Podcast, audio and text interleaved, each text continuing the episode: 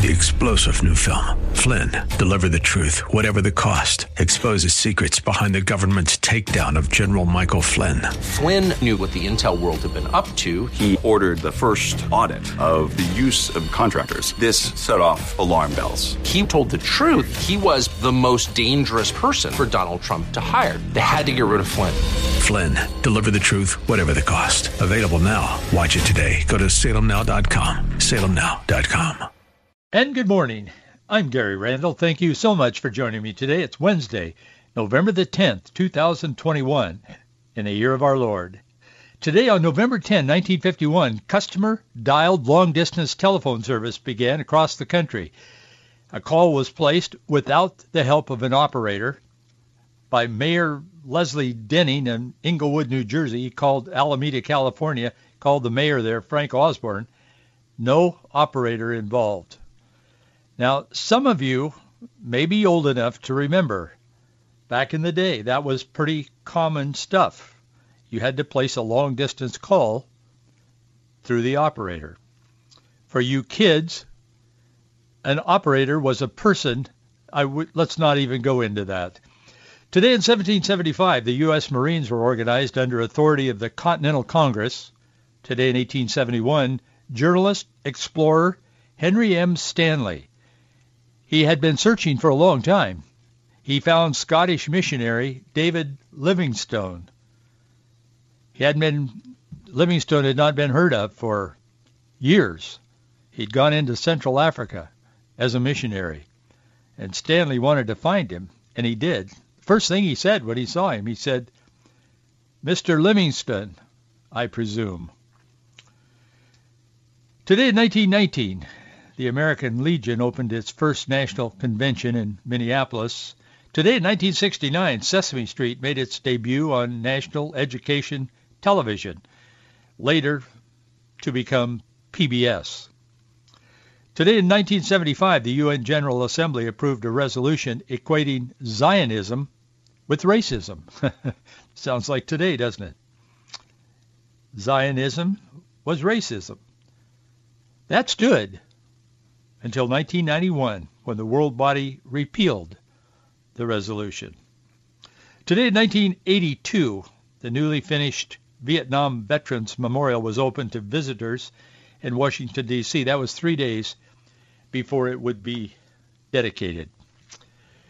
Newberg is a small town, growing town outside of Portland, um, almost a bedroom community of Portland now and I've mentioned this a couple of times. It's generally a, a town that has been conservative, and a lot of conservative people live there. Well, the New Newberg School Board has been deeply involved. They've decided as a board, uh, not all of them, it wasn't unanimous, but it was the majority. They decided that they were not going to allow uh, political symbols, specifically all the gay pride junk that was being put up all over the school and all of the BLM, Black Lives Matter stuff that was being put up all over the school. They said that number one, it was indoctrination, and number two, it was a distraction that the kids were not there to become activists. They were there to get educated. Now, that's not a new cutting edge idea. Public education used to be about educating our children in America. Not so much anymore they have been through, they have been attacked, they have been slammed. The media and everybody else on the left has taken on these guys, the majority of guys on this school board, local school board, small town. Well, last night, or before I tell you what happened last night, let me just back up a minute. Over the last few weeks, this has been growing. And then the superintendent of the schools school district, this Joe Morelock, he came out and he stood, took a, a stand with the activists against the school board. And he said, we are going to, he said, we are going to have um, these symbols because this is where we are. This is part of our education is to be involved in activists and, and be aware of Black Lives Matter and the gay pride movement and all this kind of thing. Well, they had a board meeting last night, and this will make national news. But the superintendent started to school the board, and the board fired him. He gets paid $175,000 a year. He had one year left on his contract. They said, you're fired. And they're going to write him a check. He's gone. These guys are very serious about it. And I say this only to, well, to inform you uh, about it. And some of you may be, some of you listening in Oregon may be very close to this, even living in the area. But we need to be informed on this because this is a, a trend that's happening. And there are those now beginning to take a a real step, not out of anger, not out of resentment, not trying to punish people, I I kind of followed this uh, story. I never have gotten the idea that the guys on the board, the conservatives on the school board, were trying to out to get somebody. They simply were trying to guide this school in this little town, really, back to its founding principles, the founding principles of public education, and that is to educate.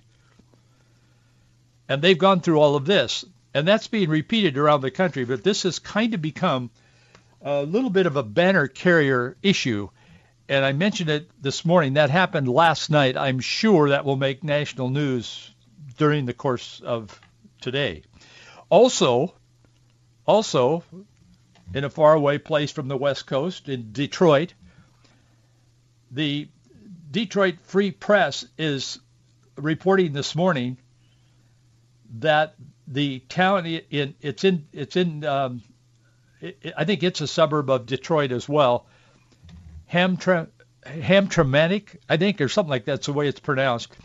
Anyway, their city council now and the mayor, the whole city government is Muslim. First time that's happened in a city in America.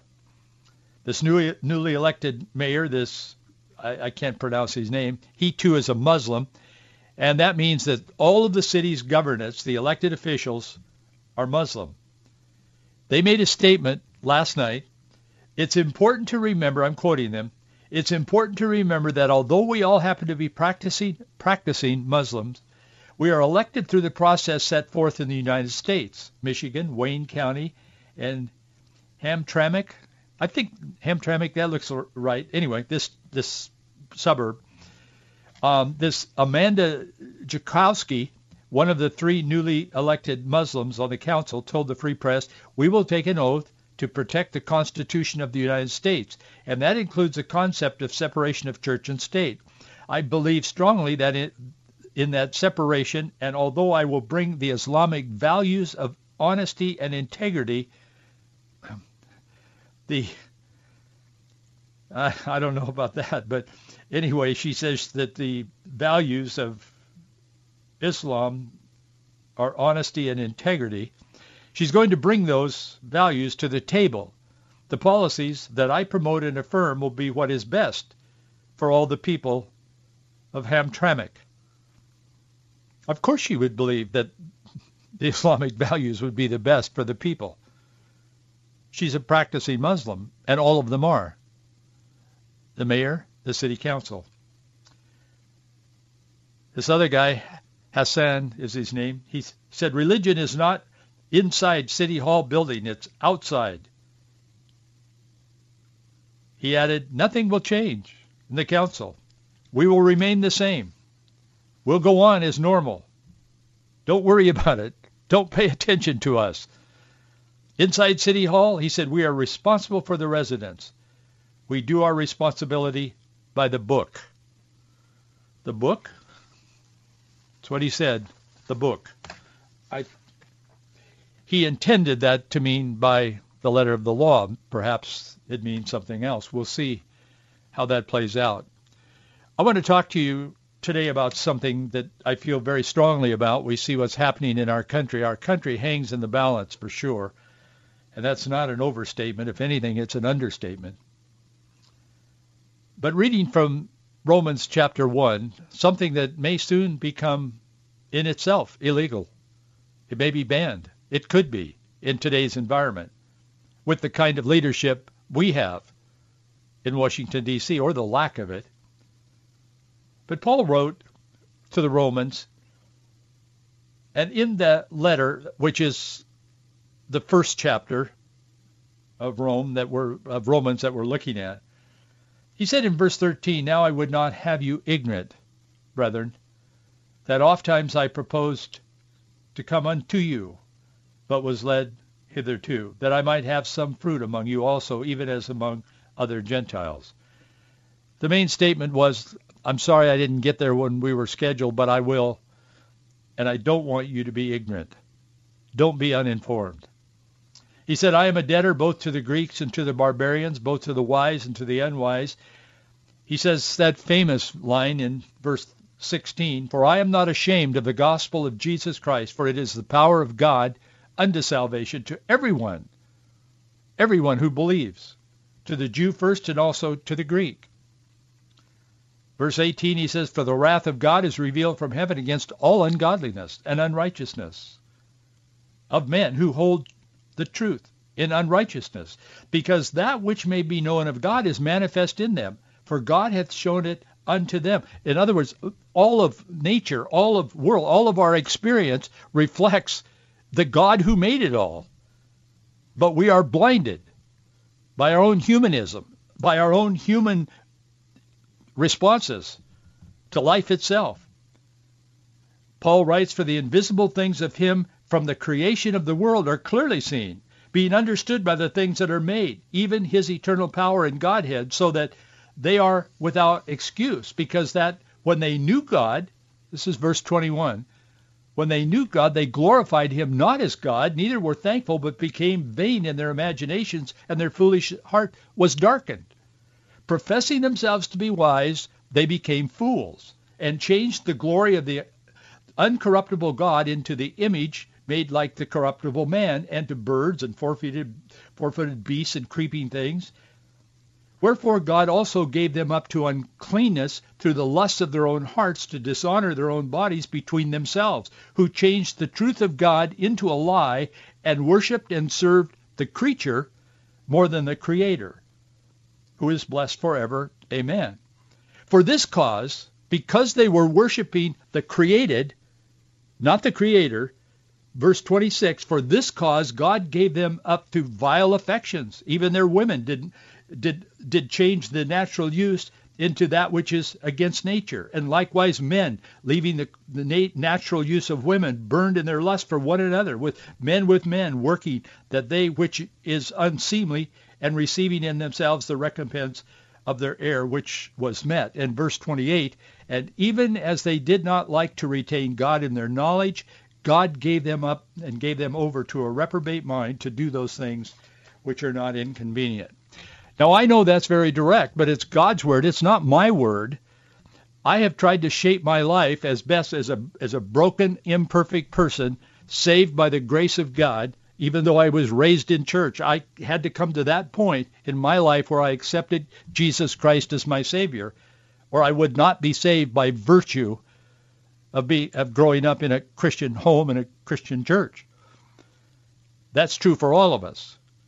But I will tell you, we are at a very precarious time in history. The deception is so deep and it's so woven into the culture. And the leadership that we have in this country today, and this is not a political statement, it is from my heart that breaks. The leadership that we have in this country is ushering this nation right up to the gates of hell. And were it not for the promise that the gates of hell shall not prevail against the church of Jesus Christ, we would be there. But God is restraining. God's Holy Spirit is restraining the evil in our world today. But even as this is happening, and all of this junk is coming down in our culture today, there is a move to create kind of a new religion. I don't know if it's just happening from impulse or if it's something that is calculated. But let me talk to you a little bit about a new humanist religion that's well underway. You know it as climate change.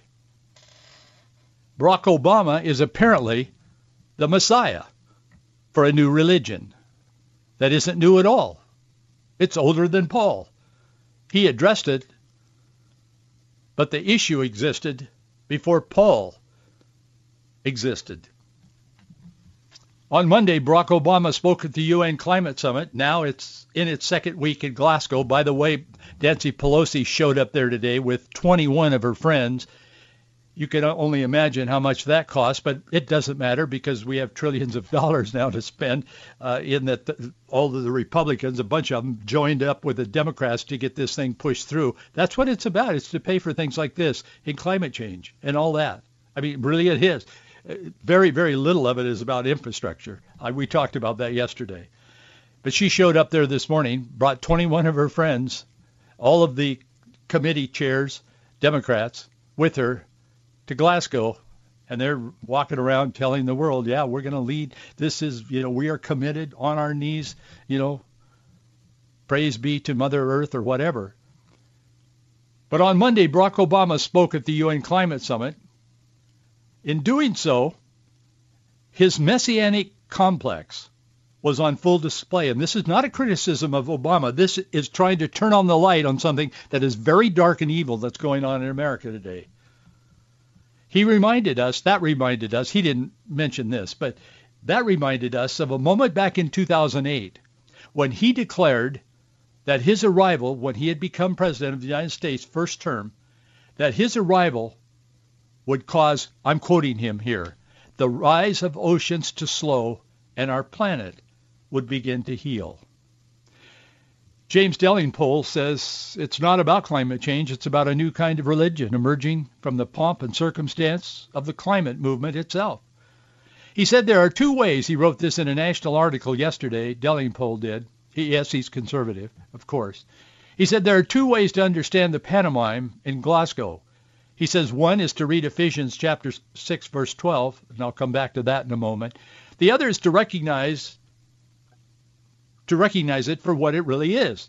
It's a giant eco-fascist gaslighting operation that looks like a religion.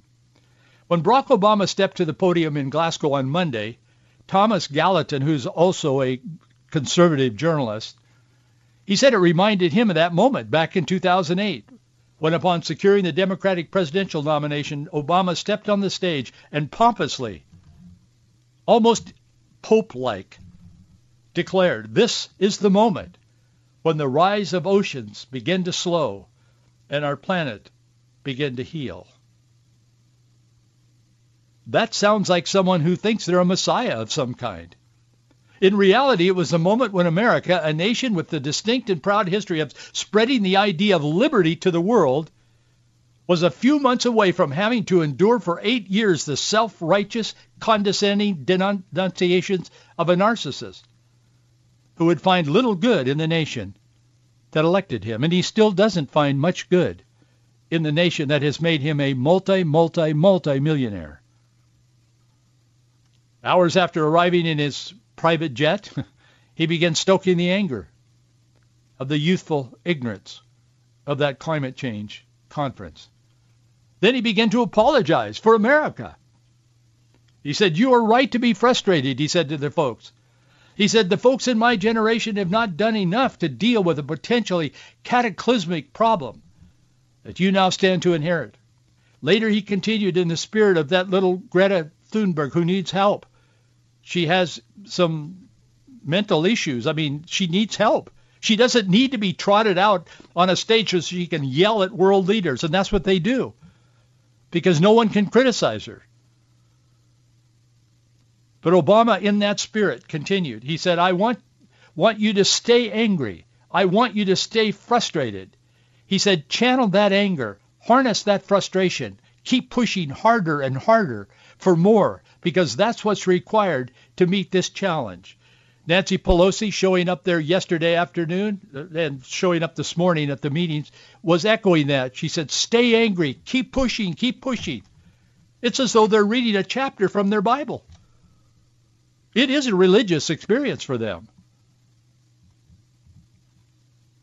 Explaining that both he and Joe Biden, Barack Obama said, we've been constrained by one of the U.S.'s political parties that even expresses open hostility towards climate change and makes climate change a partisan issue when everybody should be on board. There's only one way to pro- make progress, and that is our way. Does that sound like some kind of a false demonic gospel to you? It does to me. Delingpole writes, James Delingpole, he said, it's all about optics. The spectacle of dozens of world leaders and the vast entourages arriving in their fleets of private jets designed to awe the gullible masses into believing that climate crisis is real and urgent and the number one priority, the hyperbolic language of imminent doom, is designed to generate an air of fear and panic, and he's, something has got to be done. That's exactly what they're communicating. He notes that none of this would have been possible without the complicit press. Kind of a forerunner, kind of a John the Baptist type thing, where they brought this out and they said, we are not the answer, but here are the people who are. They're coming, and they have the answers. British Broadcasting Corporation has created a new fake news documentary, or docudrama, I think they call it. It's called The Trick. I haven't seen it all, but I've seen part of it. But in it, this dodgy shyster, that's what they call him. I haven't heard that word much. My dad used to use that word a lot. I, I get he was from Irish descent, so I suppose he picked that up his from his ancestors. But anyway, the dodgy shysters caught red-handed in the Climate Gate emails – Remember that? Remember that when all those emails came out here a few years ago and they were these scientists, these quote scientists were talking among themselves in what they thought would never be disclosed to the public on how to get the public to buy into this climate change narrative. I mean, it was like embarrassing. But that's okay because they, it's all been pushed aside now and we're back on track and this is the truth. That the world hangs in the balance and if we don't get rid of coal and oil and gas and everything and go back to some kind of a primitive lifestyle, except for them, of course, that we're not religious. We're we're horrible. We're we're barbaric. That's the message. He goes to great length, Delingpole does in his article, and I linked his article in an article that I wrote about this today at Faith and Freedom us. So if you go there, you can read if you, if you want to, and you can go to the, some of the sources that I, I'm quoting here. But former British Chancellor uh, Nigel Lawson, he also published a piece on this, and it begins with this. He said, human folly is all too common, but in a long life, I have never uh, come across anything remotely as bad as the current climate scare. Decarbonization, in short, would be an unparalleled economic calamity. Well, indeed it would on a world scale. That's what they want, I think. So how is it that the UK and most of the Western world have signed up to uh, uh, signed up to it? He says the answer can only be conjectural. I suggested at the start that the current climate scare is a quasi-religious hysteria. Mankind seems to have a psychological need for a belief system. Traditionally in the West, he says, I'm quoting Nigel Lawson, former British uh, Chancellor. He says, um, in the beginning, he said, I, uh, he said, in the beginning, it was Christianity in the West, but with the waning place of Christianity in the modern world, climate catastrophism has emerged to take its place. Lawson reminds his reader that he has closely followed this climate story for the last 20 years, and he has. He's been very outspoken about it. He said anyone who has looked into this subject honestly will have the inescapable conclusion that the climate industrial complex is, with Big Pharma, the most corrupt and rapturous industry in the world, that the environmental scare stories being used to terrify us into submission are groundless, and that the only reason anyone believes otherwise is because over the last three or four decades the public has been brainwashed with a massive gaslighting operation. From schools, universities, bought and paid for media, the institutions, Hollywood, and big business. And he's right. Again, he's right. He says the real purpose of the eco agenda is the same as it's always been, to feed the greed of the parasitical Malthusian elite, which despises ordinary people and which masking is bad intentions behind a cloak of environmental righteousness uses green issues as a way of expanding and entrenching its power. And someone at about this point would lean back in their chair over their cup of coffee and say, Gary, you're overstating this, man. Calm down. No, I don't think so. Answer this. If this isn't true, what I'm talking about, if this isn't a kind of a religion that's being born under the guise of righteousness and loving God's creation, when in fact it's in opposition to God and his creation, in many cases, why would Barack Obama, who charges Republicans with hostility towards climate science, and he warns Florida, these are quotes from him recently, warns Florida residents of rising sea levels, why would he have purchased a $15 million oceanfront mansion on Martha's Vineyard? And why is he currently building, as we speak, he's building another seaside vacation mansion and I don't mean a cabin. It's a mansion. I've seen some pictures of it. In Hawaii, it's on the site of the original Magnum PI TV show mansion. Remember the show? The Magnum PI is still in reruns, I think. They lived on the mansion and, and Magnum went around, solved criminal deals and so on. Barack Obama is building another on the beach, on the ocean, another mansion there for the wintertime. So explain that. Explain why he believes that the oceans are rising and we're, we're almost to be burned up and, and he's building mansions on the beach. I don't hear anyone explaining that very well because they can't. And about Ephesians 6:12, for we wrestle not against flesh and blood, but against principalities, against powers, against the rulers of the darkness of this world, against spiritual wickedness in high places.